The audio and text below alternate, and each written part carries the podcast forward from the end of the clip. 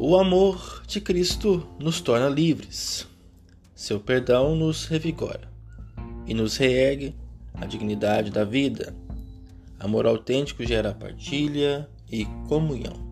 Assim fizeram aqueles homens que carregavam um pobre aleijado e o aproximaram de Jesus. Caminharam com ele e Jesus lhe devolveu a vida. Porém, os que se achavam senhores da sabedoria ficaram a criticar Jesus. Como são nossas atitudes diante do bem que é praticado, se não somos nós que fazemos?